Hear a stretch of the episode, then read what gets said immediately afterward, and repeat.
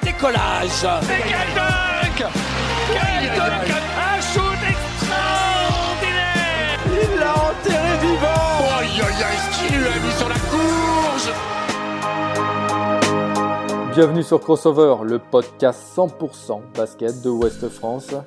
Ils sont joueurs, joueuses, entraîneurs, dirigeants, agents et même consultants. Ils font la richesse du basket français et ils vous racontent les moments forts de leur carrière.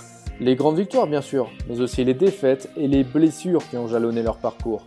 Ils racontent le terrain, ses coulisses, ils parlent du sport, de leur vie d'athlète et de tout ce qu'on ignore lorsque s'éteignent les projecteurs, loin du parquet.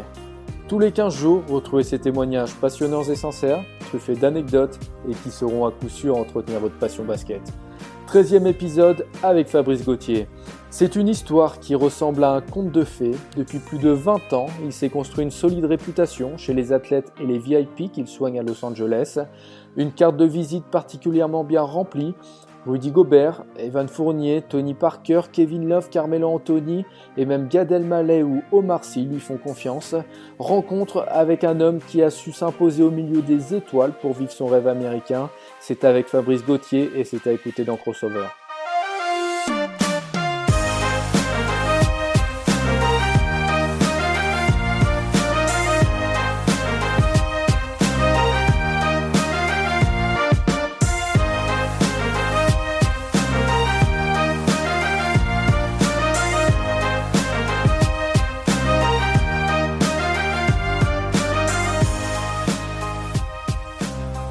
Fabrice Gauthier, bonjour, comment tu vas? Ben écoute, euh, très bien, un petit peu anxieux euh, en ce jour d'élection aux États-Unis, mais, euh, mais en même temps assez confiant. Donc bon, on va, on va, voir, on va voir ce qui va se passer. C'est ça. Bah, déjà, un grand merci hein, de, de, prendre le temps là de chez toi euh, ouais. à Los Angeles. On va quand même expliquer. Hein, évidemment, on enregistre les podcasts toujours en avance. Aujourd'hui, on est mardi. Euh, le podcast sort demain, mercredi. Entre temps, on connaîtra le, le nom du, du, nouveau président des, des États-Unis. Ah. Le, le, nouveau ou pas d'ailleurs, oui. Mais déjà, toi qui, qui es sur place, comment est l'ambiance là à Los Angeles euh, J'imagine c'est un peu tendu depuis quelques temps. C'est assez tendu. euh, c'est ce que je disais avec euh, avec pas mal de personnes. Moi, comme j'étais dans la bulle euh, ouais. à Orlando avec Rudy et les Utah Jazz, on était dans notre bulle NBA. On était aussi dans une bulle euh, isolée de ce qui se passait un peu dans les États-Unis. Et quand je suis rentré à Los Angeles, j'ai trouvé des patients, beaucoup, beaucoup de patients. J'ai beaucoup de travail, beaucoup de gens très, très, très, très stressés. Euh, j'ai une patiente qui est, qui est, psy qui me disait qu'elle avait jamais autant travaillé et qui voulait tous se suicider. Euh, voilà, j'ai un, un, patient qui est dentiste qui me disait qu'il avait jamais eu autant de dents cassées dues au stress. C'est dingue. Donc, euh, on, sent qu'il y a vraiment une tension, euh, qu'il y a un ras-le-bol un peu général de, de cette division, de, de tous ces mensonges, de voilà. Bon, moi, enfin, je vais, je vais pas, je vais pas te le cacher. Moi, je suis contre Trump. Donc, euh, c'est, ça fait, c'est, très lourd en fait. Et donc là, on attend vraiment le moment où, où on va retrouver un petit peu quelque chose de, de cohérent et d'un peu plus normal. Quoi. Tu rajoutes à ça, le Covid ouais. et, et, voilà, quoi, ça crée vraiment une, une, ambiance, euh, une ambiance pas terrible. Et pourtant, en Californie, à Los Angeles, euh, on est plutôt, euh, en anglais, on dit laid back, on est, c'est plutôt cool. Quoi, tu vois, on a de l'espace, il fait beau. Ouais il euh, y a la plage, il y a la montagne, on est, on est plutôt euh, gâté par rapport à tout ça. Et malgré tout, tu sens que les gens sont très, très, très euh, stressés et impactés par, partout, par l'ensemble en fait. Bon, écoute, on, on, aura du nouveau d'ici là, ou du moins d'ici ouais. la, la, publication du, du, du podcast. Euh, là, on a une petite heure devant nous. On va prendre le temps de, de revenir sur, sur ton parcours pour le moins, pour le moins atypique, une sorte d'American Dream, comme on les aime un petit peu dans ce podcast. On a eu quelques histoires sympas déjà, euh, mais c'est vrai que c'est toujours inspirant de, de découvrir, euh, inspirant et intéressant hein, de découvrir des trajectoires comme la tienne. Alors toi, tu es installé à, à Los Angeles depuis 1999. Tu as ton cabinet là-bas et tu suis différents athlètes, différents sportifs, notamment nos, Français qui, évoluent en NBA, hein, c'est ça? Ouais, ça, a vraiment commencé en fait. C'était très marrant parce que quand je suis arrivé, quand je travaillais en France, euh, je travaillais avec des sportifs et quand je suis arrivé à Los Angeles, bah, je connaissais personne et euh, j'avais un petit peu euh, laissé ça de côté. J'ai ouvert, je voulais juste ouvrir mon cabinet et puis laisser les choses venir à moi. Et en fait, les premiers athlètes avec qui j'ai travaillé, c'était les gars qui étaient, les Français qui étaient dans le motocross, les Tortelli. Steve Boniface, tous ces, tous ces gens-là, ils m'avaient trouvé sur le site du consulat. Et un jour, mon, mon, premier patient, donc c'était comme quand même un signe, euh, Christophe Carmaran, c'était le consultant de l'équipe pour la NBA.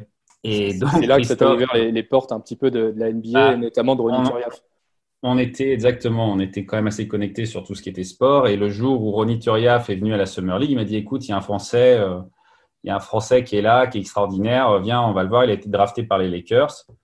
Et moi, en fait, euh, j'ai joué au basket jusqu'à jusqu'à 18-19 ans et j'ai une fracture de fatigue, donc j'ai arrêté. J'ai fait mes études de kiné et j'ai joué au rugby.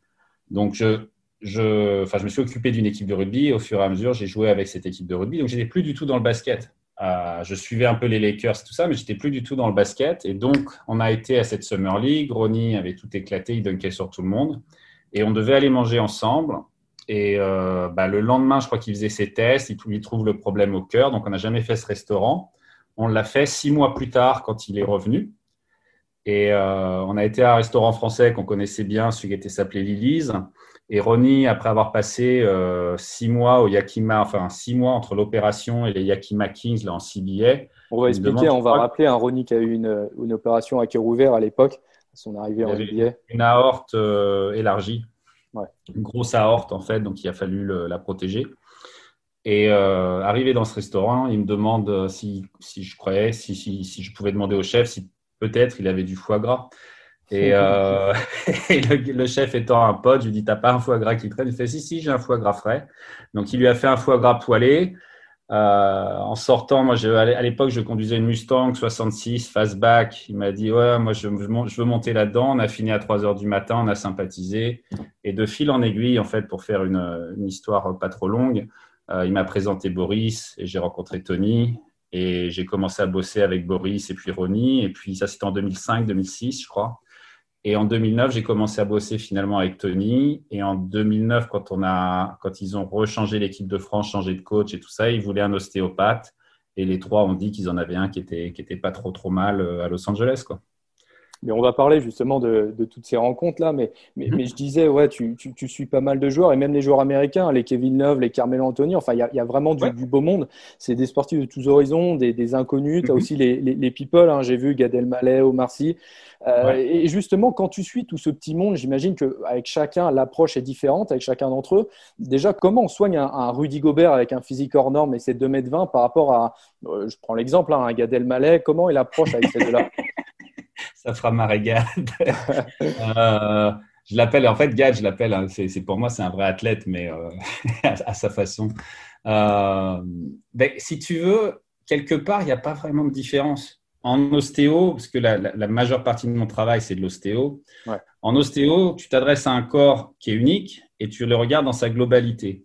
Donc, hormis la taille des segments, hormis mes mains sur euh, un pied de Rudy Gobert qui ont besoin d'être peut-être de s'adapter différemment, mais les principes de base, c'est toujours les mêmes.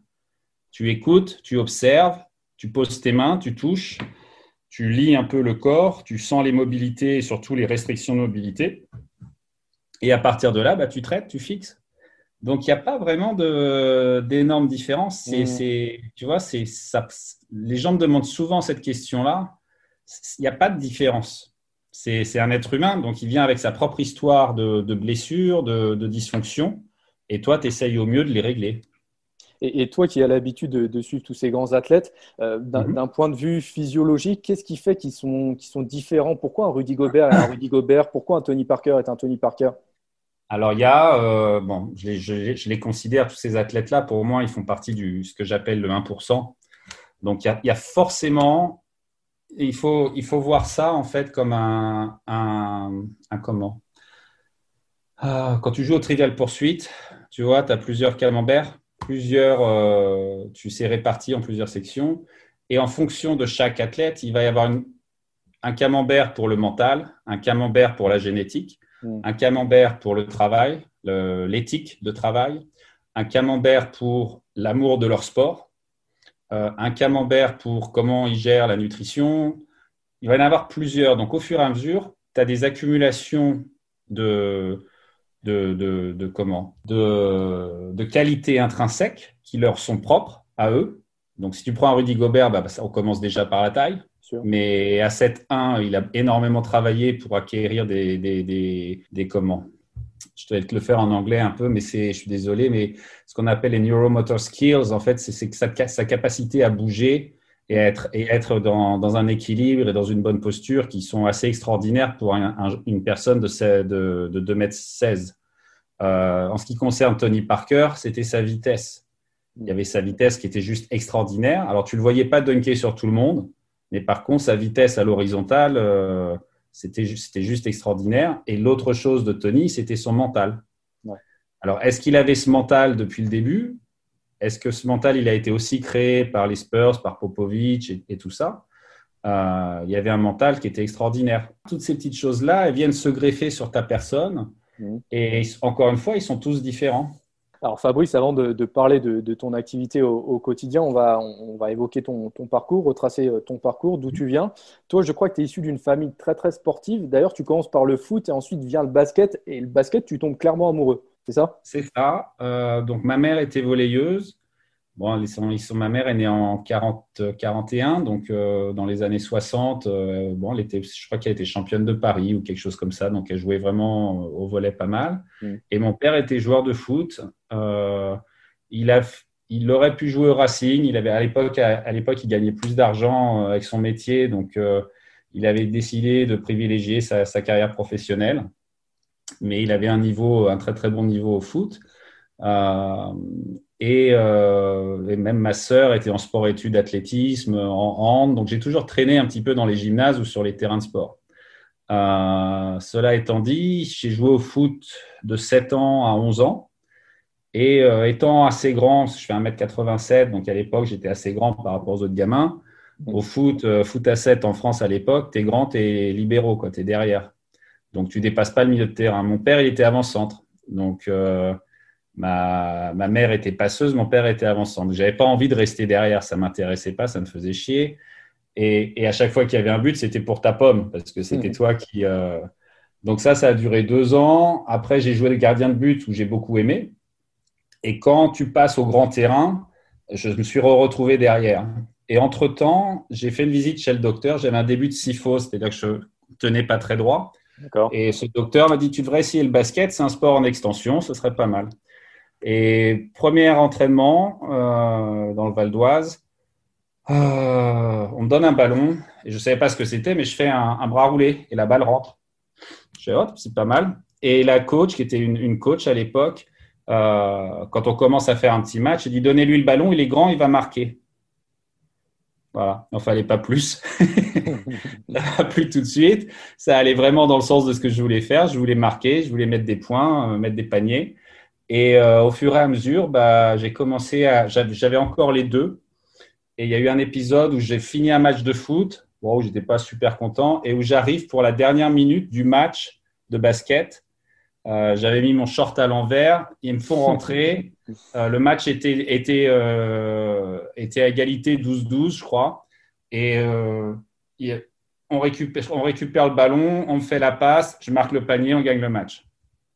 Donc là, après ça, c'était euh, voilà, c'est devenu vraiment ma, passion. J'ai commencé à lire Maxi Basket à l'époque, comme euh, tous les joueurs de basket de l'époque, et c'est là où j'ai découvert en fait euh, les Lakers et Magic Johnson.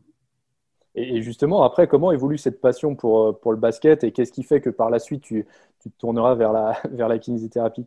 Alors, c'est encore, bah, c'est vachement, c'est très intéressant, c'est une très bonne question.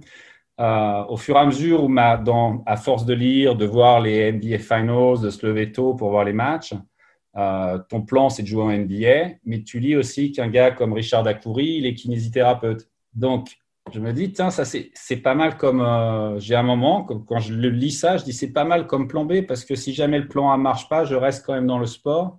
Donc, je ne sais pas si à l'époque j'avais 13 ans, tu vois. Mais je me dis, ça, c'est un très bon plan B parce que ça me permettra de rester dans le sport. Et, l'idée, c'était de, de trouver une façon de, de gagner ta vie par, avec ta passion. Et le basket était vraiment, vraiment, vraiment ma, mon premier amour, ma première passion. C'est-à-dire que je mmh. jouais 3 à 4 heures derrière, derrière dans mon jardin avec un panier de basket pourri. Euh, les entraînements, j'y allais tout le temps. Enfin, c'était. Euh, c'était vraiment, j'avais un poster de, de Magic, j'avais des posters dans toute la chambre, enfin comme les gamins qui sont passionnés d'un sport. Et donc, au fur et à mesure, bah, j'ai fait, euh, on faisait les stages, euh, avec les, les, stages avec Jean Gall, qui était à l'époque l'entraîneur d'équipe de France. On avait une équipe qui jouait en régional, en région parisienne. Et euh, au fur et à mesure, bah, tu progresses, tu progresses. J'avais joué en équipe départementale. Et après, je suis parti aux États-Unis à la fin, après mon bac. Et je suis parti à Minneapolis pendant un an pour justement jouer au basket. Et le problème, c'est que j'avais mon bac, donc j'avais le, le niveau d'études pour aller en université, mais j'avais l'âge d'être en, high school. Et donc, en fait, je suis allé là-bas, mais je n'ai pas pu jouer pour l'école. Et donc, je suis revenu, j'ai joué un petit peu avec le Valois, avec les Espoirs euh, pendant le mois d'août. Puis, ça ne s'est pas fait. J'ai joué avec l'équipe première dans mon club. Et là, c'est là où mon tibia a commencé à lâcher par force de trop travailler. Et, euh, voilà, quoi. Mais par rapport au, gamin qui était clairement tombé amoureux du basket, est-ce qu'à mhm. ce moment-là où tu prends conscience que que bah, le basket, en, tant que joueur, en tout cas, tu n'en feras pas ton métier. Euh, c'est un échec pour toi à ce moment-là? Tu considères ça comme un euh, échec ou pas? Je l'ai vécu comme une grosse déception aux États-Unis. Je n'ai jamais vraiment vécu comme un échec parce que j'ai de l'autre côté embrayé sur la physical therapy, sur la kiné. Tu vois, donc j'ai pas trop eu le temps d'y penser. J'étais blessé, donc de toute façon, je pouvais pas avancer les gens galéraient un petit peu, c'était une fracture de fatigue. Les chirurgiens me disaient tu te reposes trois semaines. Euh, bon, alors ça allait mieux pendant deux matchs et puis ça revenait, la douleur. Et en fait, c'est un ostéo qui m'a soigné, qui m'a libéré ça. Et après, je suis retourné jouer à c'était où? C'était à Bobigny, je crois, ou à la SPTT Paris. Et en fait, j'avais perdu j'avais perdu un peu la flamme. Tu vois, je me souviens du premier match, pareil, premier match, j'avais dû mettre 24 points ou un truc comme ça. Euh, et j'ai les trois lancers francs. À la fin, il y a une faute sur moi, les trois lancers francs, je le loupe, on perd le match. Mais l'atmosphère, j'avais perdu euh, un petit peu cette, flamme. Et j'ai commencé à travailler avec euh, cette équipe de rugby. Et j'ai commencé à prendre énormément de plaisir en fait à, jouer au rugby parce qu'il y avait une combinaison entre le foot et le basket. Et, et j'avais, j'étais assez physiquement assez, assez, assez athlétique. Donc, j'avais des bonnes mains, je pouvais jouer, euh, comment ça s'appelle, euh, troisième ligne, mais avec des bonnes mains à cause du basket. Donc c'était très intéressant et très fun. Et il y avait, il y avait une espèce de camaraderie dans le rugby beaucoup plus sympa qu'il y avait dans le basket. Donc j'ai switché à ce moment-là, tu vois. Mmh. Et quand je suis arrivé à Los Angeles, les deux premières années, j'ai joué au rugby. D'accord, ok. Et, comment tu, ça évolue là, ce, cette, euh, cette option kiné, enfin ce, ce, cheminement vers, vers le métier de kiné qui t'a ensuite mené aux, États-Unis? Alors c'est très rapide. Euh, donc depuis 13 ans, je sais que c'est ça que je veux faire. D'accord. J'ai, boum, c'est tracé, c'est ça que je veux faire. Voilà. Donc j'ai mon bac. Euh, j'avais pas envie d'aller en école de médecine. À quel point je voulais pas être docteur, je voulais être kiné. Point bas. Donc, je vais aux États-Unis pour souffler un peu, faire le basket. Je reviens, je vais en école euh, préparatoire pour passer le concours de kiné. J'ai le diplôme de kiné et on embraye, on attaque. Et de là, je découvre l'ostéopathie. Et, euh, et, ça, c'est la deuxième passion. C'est-à-dire que je trouve, je vois, on a un prof d'ostéo qui vient de notre école de kiné, qui est super passionné. Et j'accroche complètement et on fait les, on fait les, les études d'ostéo derrière. Et entre-temps, après être rentré des États-Unis euh, en 92. J'ai bossé pendant l'été. Je suis allé avec mon meilleur ami à Los Angeles. D'accord. Et le premier jour, je suis tombé amoureux. Je me suis dit dans ma tête, c'était c'est là que je veux vivre. J'étais sur Venice Beach, là où ils ont tourné, White Man Can Jump. Exactement, là, exactement où il y a le premier terrain. Et euh, je m'étais réveillé avec le décalage à 5h45. Je marche un peu sur la plage le soleil, le, côté frais le matin, et je, dans ma tête, c'était c'est là que je veux vivre. Voilà. Mais, là encore, tu vois, c'est assez dingue parce qu'en tout cas, c'est beau parce qu'à ce moment-là, là, quand tu dis que tu es sur le terrain mhm. à, Venice Beach, tu as, réellement une prise de conscience avec ce, rêve en toi d'aller aux États-Unis et, en, quelque sorte, tu vas faire en sorte que ça se passe comme ça. Et c'est là que c'est intéressant. Bah, c'est quelque part, si tu veux accéder à tes rêves, la première étape, c'est d'y croire. Mais, mais surtout qu'à à, l'époque où, euh, où, toi, tu décides de franchir le pas, fin des années 90, les États-Unis, c'est peut-être moins comme euh, aujourd'hui. C'est loin, c'est grand.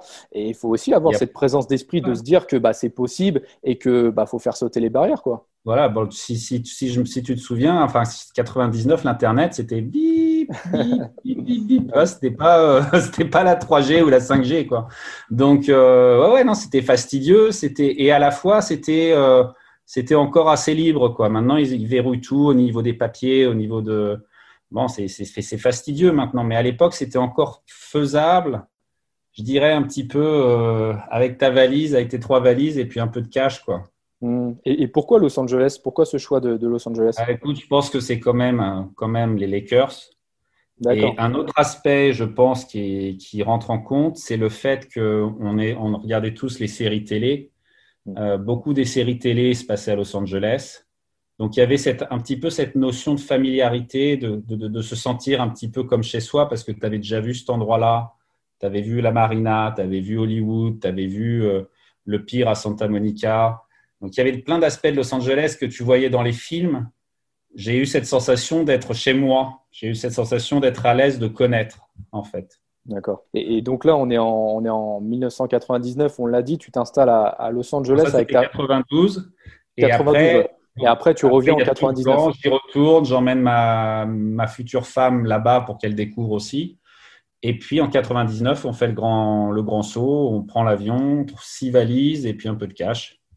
Et justement, raconte-nous tes premiers pas là-bas. Tu y vas avec ta femme hein, qui est kiné aussi. Avec ma femme qui est kiné ostéo, on s'est rencontrés à l'école, qui avait vraiment pas envie d'y être au départ. Euh, on arrive chez un kiné français qui nous héberge pendant trois semaines, euh, qui nous fait un peu sortir. Et en fait, on ne se rend pas compte, mais on brûle un peu notre pognon euh, dans les restos et tout ça. et, de fil en aiguille, écoute, j'ai rencontré, il me présente, il y avait deux docteurs, docteur Lévy et docteur Mazouz, qui travaillent toujours là-bas. Et je rencontre le docteur Lévy et, et j'ai jamais rencontré l'autre. Euh, il m'a dit, moi, ça m'intéresse, travaille pour moi, je, je m'occupe de te faire ta green card. Donc la green card, qui est la, carte de résident permanent. Ouais, c'est ça, ce qui te permet de rester aux États-Unis. Et donc, entre-temps, je devais repasser mon diplôme de kiné euh, à, Los Angeles, en Californie. D'accord. Et euh, je travaillais pour lui sous, sous, sous, sa licence. Et au départ, il y avait, je crois que y avait, je me souviens d'un jour où je suis rentré à la maison. Ma femme me demande alors, tu as, gagné combien? Été payé, je crois, 12,50 dollars par patient. J'avais vu deux patients, donc j'ai gagné 25 dollars, mais j'avais pris euh, une prune en bas euh, sur la voiture de 35 dollars, donc j'étais en négatif, tu vois. Et puis au fur et à mesure, bah, j'ai grossi la clientèle, on a continué nos études d'ostéo, euh, on s'est installé, ma femme, ça allait mieux. Elle a... Les deux premières années étaient dures. Elle a commencé aussi à trouver son rythme. et puis, au bout de trois ans, moi, je lui avais dit en six mois, j'ai la carte verte. Donc, on l'a eu, on l'a eu en cinq ans, en fait. Euh, au bout de trois ans, j'ai ouvert le cabinet. On n'avait toujours pas la carte verte. Et un jour, on a reçu euh, par courrier euh, de l'immigration. je m'attendais à ce que ce soit la carte verte. Et en fait, non, mon avocat avait fait une connerie. Et on avait un papier qui nous disait vous avez été, euh, vous n'avez pas été accepté pour la carte verte, vous avez deux jours pour partir. Donc on je devais en fait prouver après avoir eu le diplôme de kiné que je savais bien parler anglais. Il y avait une autre commission, il fallait encore donner un peu de sous à une autre commission pour qu'ils te délivrent un diplôme comme quoi tu étais un, acteur de santé qui savait parler euh, anglais correctement. Donc bon, on a été voir un autre avocat, on l'a fait, on l'a eu et finalement on a eu la carte verte, je crois, en 2005. Mais 5 ans, c'est très long. C'est-à-dire que pendant 5, ans, rien n'était sûr, vraiment. Rien n'était sûr, rien n'était. Voilà, non Et puis j'avais ouvert le cabinet. Donc tu prends des. des, des en anglais, on appelle ça des leap of faith. C'est tu bah, y vas, quoi. Tu, tu peux pas. Euh, l'idée, c'était de se dire, on le fait maintenant. On était jeunes, donc on le fait maintenant. Si ça marche pas, euh, écoute, tu rentres en France. C'est pas non plus la fin du monde, quoi. Tu vois, c'est un très beau pays, la France. Euh, mais au moins, on essaye. Et donc, euh, bah, c'était des étapes, tu avais des, des, choses qui allaient comme ça, et puis de temps en temps, tu avais un petit, un, petit, une petite, euh, un petit bump, et hop, il fallait passer, trouver les solutions, et puis au fur et à mesure, bah, ça, a été, ça a été. Et comment ça se passe au début, euh, quand tu ouvres ton cabinet pour avoir tes premiers clients? Comment ça se passe ces moments-là? Alors, ça faisait quand même trois ans que je travaillais pour ce docteur. Ouais. donc, j'ai construit quand même une belle clientèle, un début de clientèle, je dirais. Et je faisais aussi à mi-temps les domiciles dans les maisons de retraite et tout ça. Donc j'ai eu une transition assez douce. Euh, je suis toujours dans le même cabinet, mais j'avais la moitié moins d'espace. Donc le loyer n'était pas excessif. Et j'ai commencé à, à, continuer à avoir mes patients habituels, mais aussi le matin à faire des domiciles. Qui ça était, était assuré parce que c'est des agences qui t'envoient. Il faut que tu ailles voir tous les gens qui ont plus de 65 ans, euh, qui ont une opération ou tout ça. Donc tu es très occupé en fait. Euh, et, au fur et à mesure que le cabinet se développait, euh, le but n'était pas de faire un harakiri financier, d'aller ouvrir un cabinet et de ne pas avoir de clients et de galérer. Donc, ça a permis de faire une transition assez douce pour que les nouveaux patients arrivent. Et au moment où j'ai senti qu'il y avait suffisamment de patients au cabinet, bah, j'ai arrêté de faire les domiciles. Et au tout début, il me semble, tu me dis si je me trompe, mais j'ai vu une anecdote assez dingue. Apparemment, tu as commencé avec une table Ikea. Ouais, Ouais, bah ça, c'était avant que j'ai le cabinet. À la maison, on, on a été chez Ikea. Et, euh, et tu sais, il y a des endroits à Ikea où tu récupères les trucs euh, qui ont été rapportés, qui sont un peu pétés, tout ça. Donc, on a acheté quatre pieds, une table en bois, on a fixé avec les vis, c'était notre table de, salle à manger. Et c'était tout ce que j'avais. Donc, on prenait la couette qu'on mettait dessus pour amortir un petit peu. Et puis, je voyais mes patients sur la table de la salle à manger. D'accord. et, il faut le dire aussi, Fabrice, parce que tu, on l'a dit, tu arrives avec ta femme en 99, euh, ce qui est avant les attentats du 11 septembre 2001. Comment tu as été accueilli, toi, en tant qu'étranger à, l'époque, à ton arrivée? Et est-ce que tu, justement, tu as senti un, changement après, après? Il y a une anecdote. Au début, très bien, tu es français, ils t'adorent. Euh, voilà. Et une anecdote où là, c'est la première fois, bon, c'est, je, je sais pas, par rapport à tout ce qui se passe aux États-Unis, je peux dire que c'est, c'est pas grand chose, mais c'est la première fois où j'ai senti vraiment le, le racisme. Euh, on était en train de faire nos courses au moment de la guerre en Irak, quand la France n'y a pas été. Ouais. Euh, une américaine, euh, une Karen, là maintenant, comme ils les appellent, qui nous a entendu parler français. On était avec notre, notre fils dans le truc et qui juste tout simplement nous a dit euh, Oh, you're French, go home petit truc comme ça. C'est rien. Mais tu, paf, tu le prends en pleine poire comme ça, tu rigoles, tu, tu l'envoies balader. Mais euh, tu sentais qu'il y avait ces, ces, conneries de French, de freedom fries, tout, tout ce French bashing. Mais en même temps, on était à Los Angeles. Donc, Los Angeles, c'est un peu une bulle. Euh, c'est très libéral. Il y a, des, il y a des, des, gens qui viennent des pays du monde entier. Euh, voilà. Mais le 11 septembre, je me souviens exactement où j'étais. J'étais en France.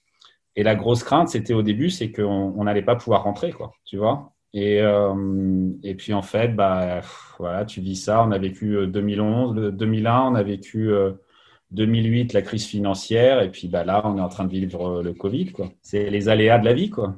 Mais encore une fois, encore une fois, tu avances, quoi. Tu continues. Tu, je crois que même que c'était l'année du après le 11 septembre, les gens étant super stressés. En fait, moi, à chaque fois il y a des gens stressés, j'ai plus de monde au bureau, quoi. Ils ont mal au dos, ils ont mal au cou. Euh, donc, ce, dont je me souviens, c'est que c'est vraiment le moment. Bon, on n'était pas, on n'était pas rassurés.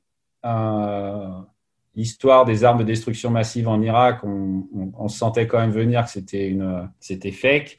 Euh, et puis le fait que la France n'y aille pas, bah, on a mangé un petit peu pendant, pendant un an ou deux, quoi, mais pas plus que ça. Et c'était pas, c'était pas, c'était pas la fin du monde, quoi. Donc Los Angeles, tu t'installes progressivement, tu l'as dit, tu débutes ton activité. Euh, ah, tu as raconté l'histoire au début là, avec, avec Ronny Turiaf, avec Christophe Carmaran, le correspondant, correspondant à l'équipe. Mm-hmm. Donc Ronny Turiaf, ensuite Boris Dio, Tony Parker, tu l'as dit. Euh, ça te mène aussi à, à l'équipe de France. Euh, tu commences en, en 2009 et euh, tu irais jusqu'en 2013 avec, euh, avec le titre de, de champion d'Europe. Euh, tu as clairement vécu les plus belles années, en tout cas de l'équipe de France. Euh, l'ascension était belle. Raconte-nous un petit peu cette expérience euh, chaque été avec l'équipe de France. L'ascension était belle, mais elle était dure. ouais. elle était très belle parce qu'il y avait un groupe qui était extraordinaire. on peut parler des leaders de, Boris et Tony, mais tu peux parler de Florent Pietrus. tu vois, il y a, y a ce que j'ai beaucoup aimé dans cette aventure pour moi qui a duré cinq ans, c'est que j'étais pas au début euh, au premier match de qualif en Italie, mais euh, tu as Johan Petro qui est là-bas, qui joue ce match, tu as Antoine Dio qui met les lancers francs pour gagner ce premier match. Je crois que c'était à Cagliari, je suis pas sûr, mais je crois que c'était à Cagliari. Et moi, j'étais à Los Angeles avec Tony Parker parce qu'il s'était tordu la cheville et San Antonio nous avait fait revenir pour euh, parce qu'ils voulaient pas, ils nous croyaient pas, ils pensaient pas qu'on savait, enfin ils avaient euh, l'appréhension par rapport au, staff médical français, ils pensaient qu'on était des, des blaireaux quoi. Et donc le jeudi, on part, on joue, je crois, la Hongrie à, Coubertin. Après le match, je vois Tony qui fait une tronche de, de 15 km. Ça faisait 7 jours qu'on aurait éduqué la cheville et que ça se passait bien. Et il me dit non, on doit retourner à San Antonio. Donc je vais avec Tony à San Antonio. On rencontre Popovic. Euh, ils emmènent Tony faire une IRM, faire les radios, faire tout ce qu'il fait. J'ai une discussion avec Popovic où il m'explique en fait, euh, bon, écoute, euh, moi, nous, tu vois, nous, on le paye 66 millions de dollars. il est important pour nous. Et tout de suite, je le coupe en fait et je lui dis, ouais, non, mais en fait, tu, tu dois plus de 33 millions puisqu'il a déjà fait 3 ans. Il était à 11 millions par an, je crois. Et je lui dis, tu sais, Zidane, il, a, il est parti à la retraite. L'athlète, le, meilleur athlète français en ce moment, c'est Tony Parker. Donc, euh, on, va en prendre soin. Puis, puis tu sais, il y a des joueurs de football, leur transfert, il coûte plus cher que ton équipe. Donc, euh, on, sait, on sait prendre soin des chevilles. Et Popovic étant Popovic, qui est adorable, qui est, qui est un homme extraordinaire, je pense qu'il sentait que qui m'avait un petit peu blessé, peut-être, tu vois. Et il, a complètement viré. Et puis, non, je veux pas dire ça. Et, sachant qu'il aimait bien le Bourgogne, qu'il aimait bien le Pinard, moi, moi, venant de Bourgogne, je lui dis, puis tu sais, en plus, je suis bourguignon, donc euh, je dois pas être si mal que ça, quoi. Et, et je savais que son, le préparateur physique, Brongui, qui était avec nous en France, leur avait dit que il lui posait les questions, il leur avait dit, écoutez, il y a un gars qui est là, il fait du travail largement aussi bon que ce qui serait fait chez nous, laissez-le bosser, et, c'est des tranquilles, quoi. Et donc, ça s'est bien passé. Pop, Tony est revenu. Ils sont allés dans le bureau avec Pop, avec le traîneur et le médecin. Et quand Tony est sorti, il avait un grand sourire et il m'a dit euh, C'est bon, il te laisse bosser avec moi. On reste deux jours à San Antonio. Il nous laisse retourner à Los Angeles. Et après, on part à, on retourne à Pau. Et le soir même, on était au restaurant avec Popovic. Tu vois, il nous avait invités au restaurant. Et, euh, et de là, si tu veux, quand on rentre, quand on va prendre l'avion pour Los Angeles, c'est le premier match euh, contre contre Et donc, euh, encore il y a Johan Petro et euh, Antoine Dio qui met ses lancers francs et on gagne le match en prolongation. Après, tu as les aléas des blessures, tu as les aléas des, sélections du coach et tout ça. Mais on gagne ce titre et tu as Johan Petro qui est, là. Quoi.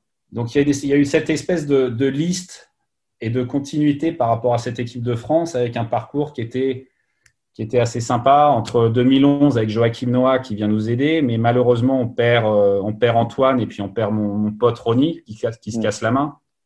Mais on va, on va aux Jeux Olympiques.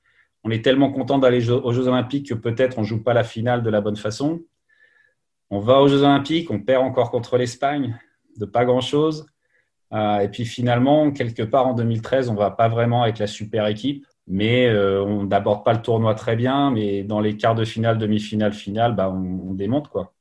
Et puis, tu finalement champion. Donc, c'est cette, cette, cette, durée avec les mêmes membres de staff, avec le, mes potes kinés, mes, le, docteur, euh, les, les, assistants coach, les différents joueurs, la base qui est quand même restée la même, Tony, Boris, euh, Flo, tout ça, c'était juste extraordinaire. Quoi. Et pour revenir à, ces championnats d'Europe 2013, euh, mhm. avec la demi-finale où, on tape enfin les Espagnols après des, années d'échecs contre eux, je crois qu'on est à, on doit être à moins 15, moins 14 à la mi-temps, euh, quasi au, fond du trou. Et, là, Tony Parker. Moins, 14, moins 13 ou moins 14, ouais. ouais. un truc comme ça. Et, là, Tony Parker nous, sort un discours qui, qui restera dans les annales. On s'en souvient mhm. forcément. Faut qu'on joue plus physique que ça. La Slovénie, on a joué physique. Là, on joue pas physique, là. Ils nous dominent parce qu'ils pensent qu'on est de la merde. Et ça se voit dans leur visage. Ils nous prennent pour de la merde. Donc qu'est-ce qu'on Je m'en fous ce qui arrive en deuxième mi-temps. Même si on perd, au moins on joue avec notre fierté. Et on joue dur. Après on perd, c'est pas grave, c'est la vie. Mais moi je préfère perdre en, se battant. Pas comme ça là. Là on se fait défoncer là. Toi, tu étais dans le vestiaire à ce moment-là, justement euh, Moi, tu me vois sur la vidéo et puis j'ai mon, je me gratte le nez quoi. après, après, le discours. Bien sûr, bien sûr, on était là et, et c'est des moments indescriptibles. Là, j'ai la chair de poule, c'est des moments magiques. C'est des moments. Euh, tu peux pas être plus dans le bon timing et dans les bons mots. Tu vois ce que je veux dire? C'est le moment, un, de ces moments parfaits. Des fois, c'est un discours euh, à ton gosse qui va faire qu'il va comprendre, qu'il va prendre conscience d'une situation, qu'il doit arrêter de faire des conneries. Des fois, voilà. Et par rapport à ce discours qui sort l'intonation, le tempo, ce qu'il dit, et, dans ce qu'on voit dans la vidéo, souvent le discours est arrêté. Mais après, tu le vois aller voir Nando, aller voir, il fait arrêter les, les. Tu as un shoot ouvert, tu le prends. Arrêtez de jouer pour moi, jouez pour les autres, fais ci, fais ça. Il y avait tout là-dedans. Il y avait l'esprit collectif d'Anthony, il y avait. Euh, il y avait toute son expérience de, ce qu'il avait dû avoir euh, en, tant que, en tant que Spurs, en tant que, et, en même temps, il y avait aussi toute cette frustration de se dire qu'on ne jouait pas le match qu'on qu'on devait jouer. Et d'un seul coup, tout est sorti, ça a pris, et puis derrière, bon, bah, alors, le fait de, jouer comme on a joué, de gagner en prolongation, c'était juste extraordinaire. Et ce qui était encore plus extraordinaire, à mon avis, c'est la lucidité qu'on a tout, que tout le monde a eu. C'est ce que j'aimais bien aussi avec ce groupe, c'est que c'était pas juste les joueurs ou le staff, on avait vraiment cette sensation qu'on était tous ensemble, de rester concentré pour la finale, pour ne pas faire la même erreur qu'en 2011. Mais, 2013, c'est aussi l'année où, quelques semaines avant l'Euro, Tony perd ses finales NBA contre, contre Miami dans les dernières secondes. là-bas aussi, ouais. Ouais, ouais, tu étais là-bas. Du coup, le, le, bon émotionnel doit être énorme à ce moment-là. Énorme. Entre la déception et la joie, et la suite de 2014, parce qu'il faut en fait faut enchaîner les trois. Il faut enchaîner Miami 2013, champion d'Europe 2013 et champion NBA 2014. Ouais, c'est ça. Ça fait euh, un petit parcours sympa sur une année et demie. Quoi. Alors toi, Fabrice, dans, ton travail, est-ce qu'il y a aussi une approche mentale vis-à-vis de l'athlète que, tu suis? Oui, toujours. Il y a toujours ça. Il y a, deux aspects. Il y a le côté un petit peu confident. Ouais. Euh, parce que tu crées forcément une relation avec la personne, tu vois, des, un des joueurs dont, je suis le plus proche, c'est Joachim, euh, Rudy aussi. Et euh, donc, tu es là tout le temps, enfin, tu es là souvent, tu es là dans les moments un peu difficiles quand les mecs sont blessés. Euh, tu es dans les moments d'incertitude, savoir si vont, leur carrière elle est finie ou si elle n'est pas finie. Donc, il y a toujours cet aspect un petit peu de confident et, essayer de rassurer un petit peu. Ce que j'explique toujours, c'est que moi, je ne suis pas psychologue, mm. que les mecs, c'est des Formule 1 et que dans un paddock de Formule 1, il y a 15 ingénieurs autour de la Formule 1.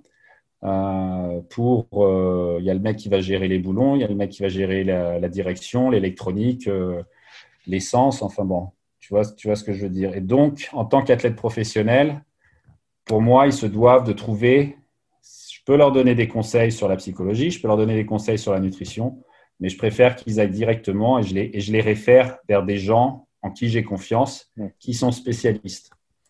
Mais forcément, il y a un aspect, euh, il, y a, vraiment un aspect un petit peu. Déjà, le gars, il est allongé sur une table. Donc, ce n'est pas un divan, mais c'est une table, il est allongé. Tu poses les mains dessus, il a confiance en toi après un certain moment. Donc, il y a forcément un discours, un dialogue qui se passe. Et en ostéo, souvent, il y a du, des, des, du travail qui se fait qui est lié au problème émotionnel. Tu peux avoir un problème sur un psoas ou sur un diaphragme qui peut être lié à une angoisse, un stress, euh, ou une émotion un petit peu refoulée. Quoi. Donc ça, ça, c'est, ça fait partie du travail, mais j'aime bien expliquer que je ne suis pas psychologue ou je ne suis pas nutritionniste. J'aime bien être très, très, très spécialisé dans ce que je fais et travailler avec une équipe autour de ces joueurs euh, pour, pour, essayer de, de leur donner le meilleur possible. Et, avec ce côté confident, euh, justement, tu arrives à créer des liens avec, euh, avec tous ces athlètes. Je, prends un exemple, je pense à un, Carmelo Anthony qui est une véritable superstar, mais aussi un mec qui est souvent décrié. Toi, tu le connais dans un autre contexte. Comment il est au final? À l'opposé de ce que tu viens de dire. Euh, il est superstar aux États-Unis, mais il est à l'opposé de, de, ça. Quoi. C'est, un... Moi, j'adore. J'ai commencé à travailler avec lui en 2010, donc on travaille ensemble depuis 10 ans maintenant. Euh, c'est voilà, j'ai été, j'ai été, j'ai été plus ou moins là euh, dans la période creuse, là, les deux dernières années. Euh, notre relation est très basée autour du vin. Donc, dès le début, il était sur ma table. moi, un petit peu avec des préjugés, les gros tatous, les cornrows. Le gamin, il vient de Baltimore, West Baltimore, Brooklyn. Et il me demande, moi, il me demande direct d'où je viens. Je lui dis, bah, écoute, Paris et, Bourgogne. Et là, je vois ses yeux s'ouvrir en grand. Il me fait, t'es de Bourgogne? Il c'est mon vin préféré, nanana. Et là, paf. Et en fait, tu te rends compte qu'il avait 25 ans à l'époque, je crois. Il a une connaissance de, tout, de tous les vignobles de Bourgogne qui est extraordinaire. Donc, on a accroché là-dessus. Après, je l'ai aidé plusieurs fois sur des, des, problèmes de santé et tout ça. Et puis, bah, au fur et à mesure, sur 10 ans, tu crées peut-être pas, je dirais, une amitié. Enfin, tu crées une amitié, c'est pas en français, on a amis et copains. Mm. Donc, une espèce, de, une espèce de relation hybride un petit peu en- entre ça, parce qu'ils ont ils sont quand même hyper sollicités. Mm. Euh, mais il y, a, un- il y a un vrai quelque chose qui se crée. Quoi. Tu vois, par exemple, dans la bulle, euh, bon, souvent on a été en Europe ensemble, où je l'ai emmené pour faire des, des- des traitements. Mais dans la bulle, je suis arrivé, on avait fait un repas avec les Français. Et j'avais ma bouteille, j'étais avec Rudy, on allait manger avec Yann et tout ça. Et je ne l'avais pas vu. Et tout de suite, il s'est levé, il est venu, m'attraper par le cou. Euh, il était super content de me voir. Il savait que j'allais pas pouvoir le soigner parce que j'étais exclusif pour les jazz. Mais euh, voilà, c'est- naturel. Donc tu te dis superstar, mais le gars, il, il a des réactions complètement humaines, complètement normales. Quoi. Et, il y a, et justement, il y, a, il y a un athlète qui t'a particulièrement marqué? Euh, par rapport à quoi? Par rapport au. Par rapport à ça, par rapport à ceux dont on discute là? Ouais, ouais, ouais, à la personne déjà. Ouais, la personne, c'est ça reste quand même, euh, ça reste Joachim. Pourquoi? C'est parce que c'est l'un des, des seuls quand, quand moi j'ai eu des, des soucis ou des choses plus, plus justement personnelles et des problèmes euh, liés à, à- à plusieurs, plusieurs choses. Il a vraiment tout le temps été là euh, réellement, quoi. Tu vois, avec des, avec des fois, c'est juste un texto pour, être, pour checker si tu vas bien parce qu'il sait que c'est dur. D'accord. Euh, et je dirais vice-versa. Ouais, donc c'est vraiment une, Donc, une euh, relation privilégiée. Voilà, lui, c'est un peu, c'est vraiment comme mon petit frère, quoi. D'accord. Ok. Et, et- et Fabrice, on, on parle de- depuis tout à l'heure de, de kinésithérapie, d'ostéopathie. Concrètement, c'est quoi la différence pour ceux qui nous écoutent entre kiné et ostéo? Alors on va faire, on va faire simple. Imagine tu as, tu te casses la jambe ou tu as un, un ligament croisé. Le kinésithérapeute va t'aider à te rééduquer. Il va te réapprendre à marcher, il va te réapprendre à comment utiliser ton genou, comment utiliser ton corps, si tu as mal au dos, voilà. L'ostéopathe va plus être le, le body, le, le mécanicien du corps qui va s'assurer que toutes les plats, que toutes les pièces bougent de la bonne façon. Et il va, il va regarder en fait l'ensemble de ton corps. C'est-à-dire que peut-être tu vas avoir mal au dos ou au cou, et peut-être que ça vient d'une vieille cheville qui, que tu n'as pas bien rééduquée. D'accord. Donc les deux sont deux, deux métiers différents, mais très complémentaires. Hmm. Et dans, en France, je sais que dans les écoles d'ostéo, on dit souvent, écoute, tu dois abandonner la kiné, tu dois être que ostéo. Moi, j'ai jamais, j'ai bien, j'ai toujours adoré les deux, et, comme je trouve cet aspect complémentaire, j'ai toujours gardé les deux. Et maintenant, je, je réalise que c'est ce qui fait ma différence. C'est-à-dire que je suis capable de traiter quelqu'un en ostéo pour faire les réglages et de l'accompagner dans, le, dans la salle de gym pour aller euh, réintégrer ses réglages au niveau de son système nerveux central pour qu'il intègre les nouvelles, les nouvelles amplitudes et pour qu'il travaille d'une façon, pour qu'il pérennise en fait le travail ostéo. Et, et on sait que, que les joueurs NBA ont des saisons extrêmement longues avec beaucoup, beaucoup de matchs, des déplacements aux, aux quatre coins du, du pays. Euh, Est-ce qu'il y a une période dans l'année où toi, tu es dans le rush, tu es, beaucoup sollicité euh, pour, euh, par rapport justement à, à l'entretien de, de tes athlètes? Alors, par rapport aux athlètes, si je vais te donner euh, un. Je vais te segmenter tout ça. Pour moi, en fait, je commence, je, je marque mon commencement de travail avec les athlètes quand la saison finit. Ce qui se passe, c'est une fois que la saison est finie pour eux, ils viennent à Los Angeles, ils viennent passer 4 ou 5 jours et on nettoie, on nettoie leur corps. On va enlever les petites blessures, on va essayer de réaligner le corps et on, fait, on va faire l'ostéo. Ensuite, ils partent en vacances. Mais ils partent en vacances nettoyés. Ils ne partent pas en vacances avec euh, leur bobo. Ils prennent leurs trois semaines de vacances, ils reviennent et c'est là que commence le travail de préparation pour la saison qui va venir. D'accord. Durant la saison, c'est plus du. Ils n'ont ils pas le temps forcément de travailler beaucoup. Comme tu dis, c'est du non-stop. Donc, ils ont euh, leur corps qui, qui a tendance à, à, à, se dégrader. Donc, cette partie de pré-saison, c'est là où ils doivent commencer à faire de l'haltérophilie, à faire du travail physique, du travail d'équilibre, pour renforcer, remonter en fait leur crédit, euh, puissance, force, explosivité et solidité. Une fois qu'ils sont arrivés à un certain niveau, ils peuvent reprendre le basket. Bien souvent, ils veulent reprendre le basket dès le début, tous, parce qu'ils adorent ça, parce que c'est fun. C'est le plus dur, c'est de les garder un petit peu pendant 3, 4 ou 5 semaines, des fois plus s'ils ont eu une, une opération entre-temps.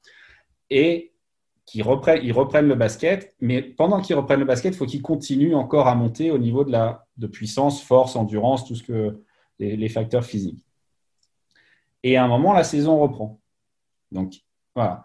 Et là, j'ai un autre travail qui commence pour moi, c'est le travail d'ostéo, de flying ostéopathe, comme je dis souvent, où je vais les voir toutes les trois semaines ou toutes les deux semaines pour Rudy, par exemple, faire les petits réglages pendant la saison. Et est-ce que les joueurs. C'est quand, même assez. assez, assez euh, je suis quand même, ça travaille tout le temps. Quoi. Ouais, c'est ça. Parce qu'à ça, tu peux rajouter. Bon, j'ai les basketteurs, mais tu rajoutes les joueurs de baseball, tu rajoutes les joueurs de, de football américain, les joueurs de hockey. Et maintenant, j'ai des joueurs français de foot, comme les, jeunes Jules, Jules, Koundé qui joue à Séville et, et tout son groupe de potes qui, qui, viennent à, qui viennent à Los Angeles quand il n'y a pas le Covid. Donc j'ai vraiment euh, une base d'athlètes un peu euh, tout le temps. Quoi. Et est-ce que tu sens que, que les joueurs ont, ont conscience euh, de plus en plus que leur corps est leur outil de travail et qu'il faut un investissement Complètement. C'est c'est Joachim qui, qui relatait l'anecdote que quand il est arrivé au training camp, Brad Miller, il arrivait avec une bière et il arrivait avec 10 kilos de trop. Quoi. Tu vois plus ça maintenant. Tout le monde travaille. Alors, tu en as qui travaillent plus ou moins bien, tu en as qui travaillent euh, avec, les caméras et qui ne travaillent pas forcément à fond. Euh, mais tout le monde, tout le monde, tout le monde travaille au point que maintenant, c'est plus un petit peu dans l'inverse. C'est ils travaillent dans un certain excès et ils arrivent cramés des fois en début de saison. Il y a une ligne très fine, un ajustement très fin entre le travail et le repos et ce qu'on appelle la recovery. Hmm. Et ils commencent à comprendre plus. La plupart des mecs, ils ont des chefs où ils font attention à ce qu'ils mangent déjà, ils font attention à ce qu'ils dorment. Ça devient vraiment beaucoup plus dans la, dans la, dans la culture de faire attention à ça. Les staffs sont un peu plus conscients aussi de ça. Et moi, je trouve, je vois des joueurs beaucoup plus jeunes, beaucoup plus tôt. À l'époque, je commençais, en fait, je commençais souvent à voir les joueurs quand ils avaient mal, ou quand ils avaient un problème, comme euh, tu vois, un joueur, par exemple, c'était à Noël comme André Robertson, qu'on a mis sur pied. Euh, ça faisait deux ans qu'il ne jouait pas. Bon, il a fait le tour, et puis finalement, il y a quelqu'un qui lui donne mon nom. Il vient, on le remet sur pied, il rejoue. 28, 27, 28, 29 ans, tu vois. Tony, je me souviens, c'était 28 ans où on a commencé, dans ces eaux-là. 27, 28 ans. Quand ça commence un petit peu à tomber, à l'époque, c'était là où il venait. Maintenant, j'ai des jeunes de 21, 22, 23 ans. Quoi. Là, j'ai Cal Kuzma qui, a commencé avec moi. Je crois qu'il a 24 ou 25 ans. Mais, faire appel à une personne extérieure comme toi, c'est un investissement. Du moins, ça peut être vu comme un investissement par certains. Explique-nous le, facteur, justement, retour sur investissement. À, quel point c'est important pour eux? Bah, Le premier, il est très simple. C'est que si tu n'es pas sur le terrain, tu ne peux pas montrer ce que tu vaux. Si tu ne peux pas montrer ce que tu vaux, les... déjà ton salaire, à un moment, bah, il, va, il risque de diminuer. Et après, il y a un autre aspect sur euh, des joueurs comme Carmelo Anthony ou, ou Rudy ou Tony Parker. Il y a tout ce qui est ce qu'on appelle les endorsements, c'est-à-dire toutes les publicités, les, deals avec les chaussures, toutes ces choses-là. Mm. Euh, bon, bah, si tu n'es pas, si pas sur le terrain et que tu ne peux pas performer de la meilleure façon, bah, ces choses-là vont tomber aussi. Donc, c'est aussi simple que ça. Donc, c'est vraiment, il y a des joueurs qui voient ça comme une dépense, qui te disent non. Et par exemple, je donne un exemple, il y a un joueur qui me dit. Euh, euh, est-ce que exceptionnellement tu peux venir à ma maison? Il est à Los Angeles, il y a un peu de trafic. Je fais ouais, mais est-ce que tu es OK avec mon, tarif? Il me fait ah non, en fait, je vais venir te voir alors. Je trouvais que c'était un peu cher. Il vient et il arrive avec 40 minutes de retard parce qu'il y a eu du trafic. Et je rigole et je lui dis bah tu vois, c'est pour ça que tu m'aurais payé plus parce que moi je me serais tapé le trafic pour toi. Tu aurais pu être chez toi, tu aurais pu te reposer.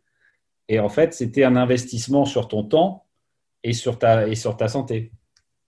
Donc c'est pour ça que les gars, certains gars me font voler euh, dans tous les États-Unis. Ils hmm. comprennent. Et donc là, tu racontes les moments où, tu travailles individuellement euh, avec les joueurs, où les athlètes font, euh, font appel à toi. à un moment donné, tu as travaillé avec une, avec une franchise NBA, c'était les Clippers. Raconte-nous cette, cette expérience-là. En fait, j'ai jamais travaillé pour une franchise, sauf, je dirais, là, dans la bulle avec les Jazz, et c'est une première. Euh, j'étais toujours consultant et je suis très bon, très bon ami avec leur, euh, leur chef athlétique trainer. Et ils avaient euh, un jeune joueur qui avait deux problèmes, deux, deux hernies discales, ce qui était assez hallucinant d'ailleurs, c'est-à-dire qu'il l'avait drafté en sachant qu'il avait deux hernies discales. et donc j'ai travaillé un petit peu avec lui Et c'était en 2016. C'est une, une anecdote assez drôle. Donc, j'étais aux Clippers pendant peut-être, je dirais, six ou huit semaines. J'allais le matin, trois fois par semaine, travailler avec le joueur. Et c'est l'année où il joue contre les Jazz au premier tour des playoffs et où, Ronnie euh, où euh, euh, Rudy se fait mal au genou. Et où en fait, je m'occupe, on s'occupe de Rudy. Il revient en six jours. Et en fait, j'étais à chaque match à Utah. Je reste avec Rudy tout le long.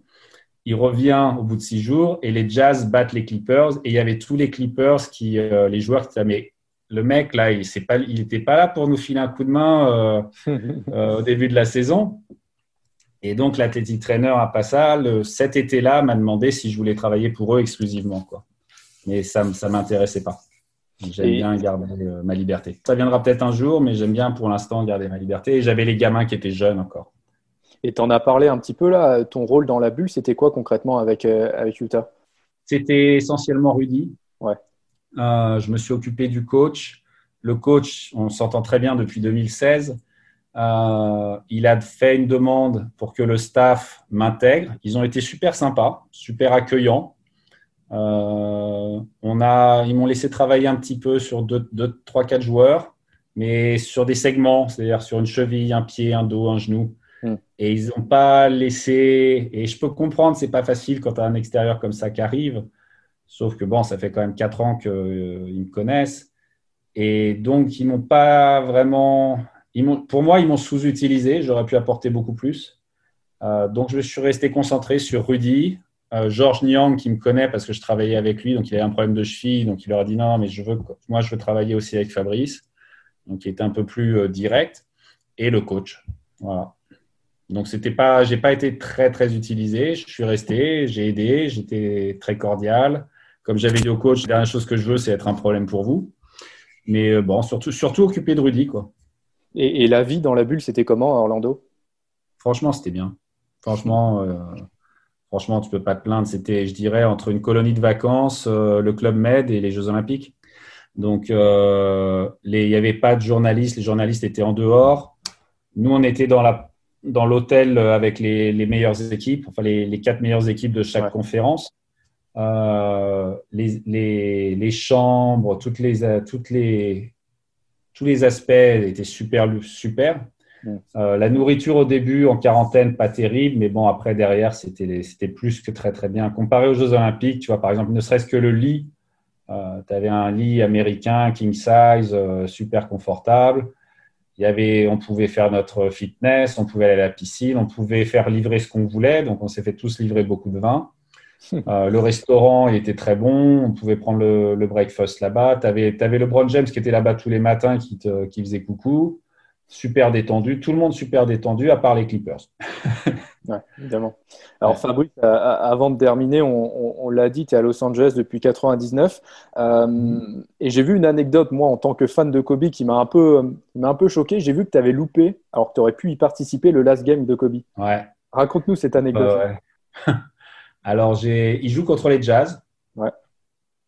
Euh, Bouna, euh, Bouna m'appelle. Bouna India, qui, du coup, qui est l'agent de, de plusieurs joueurs. l'agent de euh, Il me dit Fab, euh, Rudy, Rudy s'était fait une entorse de cheville, je crois. Il me dit Rudy va pas jouer.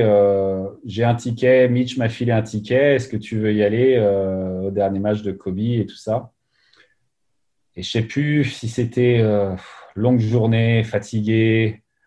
Euh, et, c'est très, à la fois c'est très drôle cette anecdote quand même parce que donc je n'y vais pas, je regarde le match à la télé et donc donc je me mords euh, pour, enfin moi je me mords les couilles quoi. tu vois, tu pourras couper si tu as besoin de couper, mais c'était la, réalité du truc. Et j'envoie un texte à Bouna parce qu'on on, se parle en même temps, on est mort de rire et on se fait, t'imagines. Euh, il y a, a 10-15 ans, parce qu'il est arrivé à peu près en même temps que moi, je crois qu'il est arrivé en 2000 ou en 2001. Et il vient du Val d'Oise aussi, ça se trouve, on a joué l'un contre l'autre. Et, et j'ai dit, t'imagines, il y a 15-20 ans, euh, on aurait tué père et mère pour aller voir un match NBA. Et là, on vient quand même de louper le dernier match de Kobe où il a planté, je sais plus, 63, non, je crois, c'est ça? Un gros match, Mais, mais tu avais vu son match, Des, des, 80 points? Euh, Ça, j'y étais. C'était Ronnie. Ronnie jouait pas, mais il y était. Donc ça, j'y étais. Euh, mais le, dernier match de Kobe, ouais, non, c'est.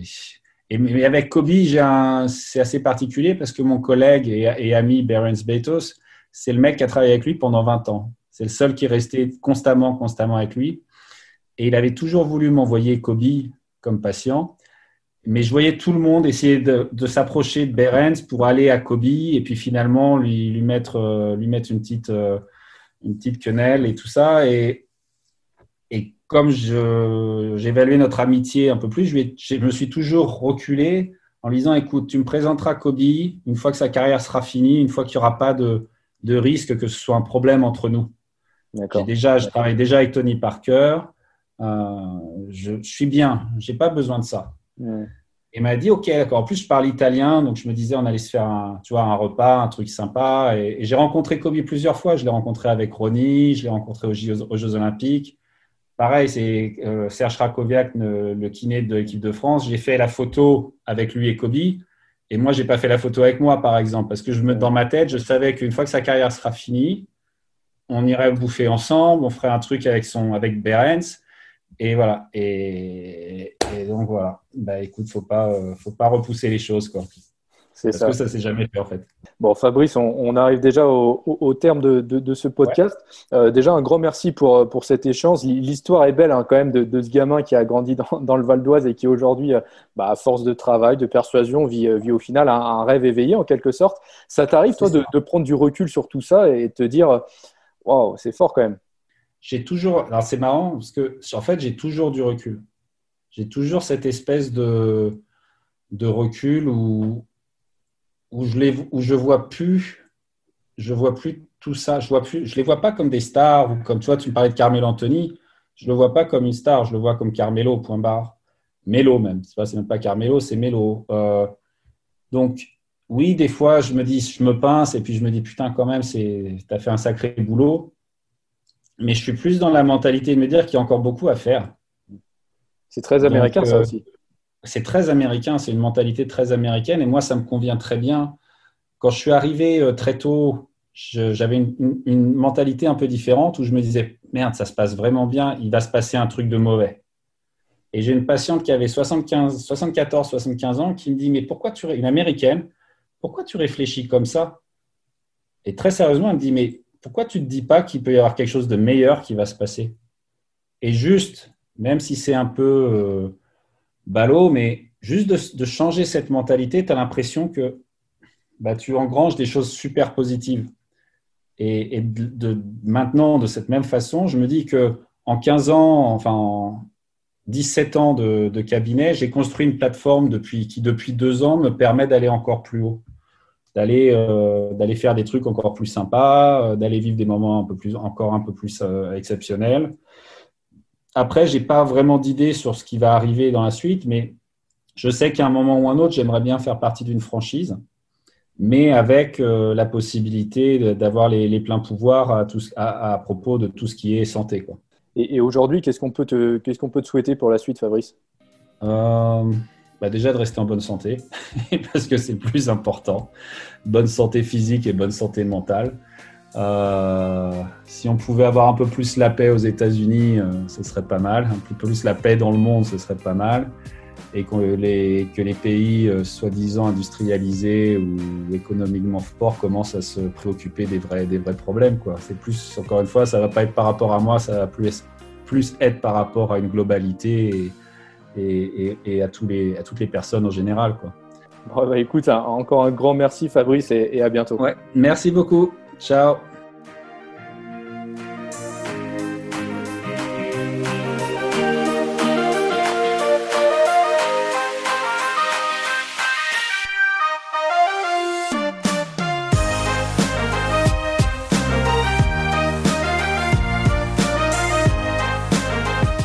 Retrouvez cet épisode ainsi que nos autres productions sur le mur des podcasts et aussi sur notre application Ouest France. N'hésitez pas à nous mettre 5 étoiles si vous avez aimé ce programme.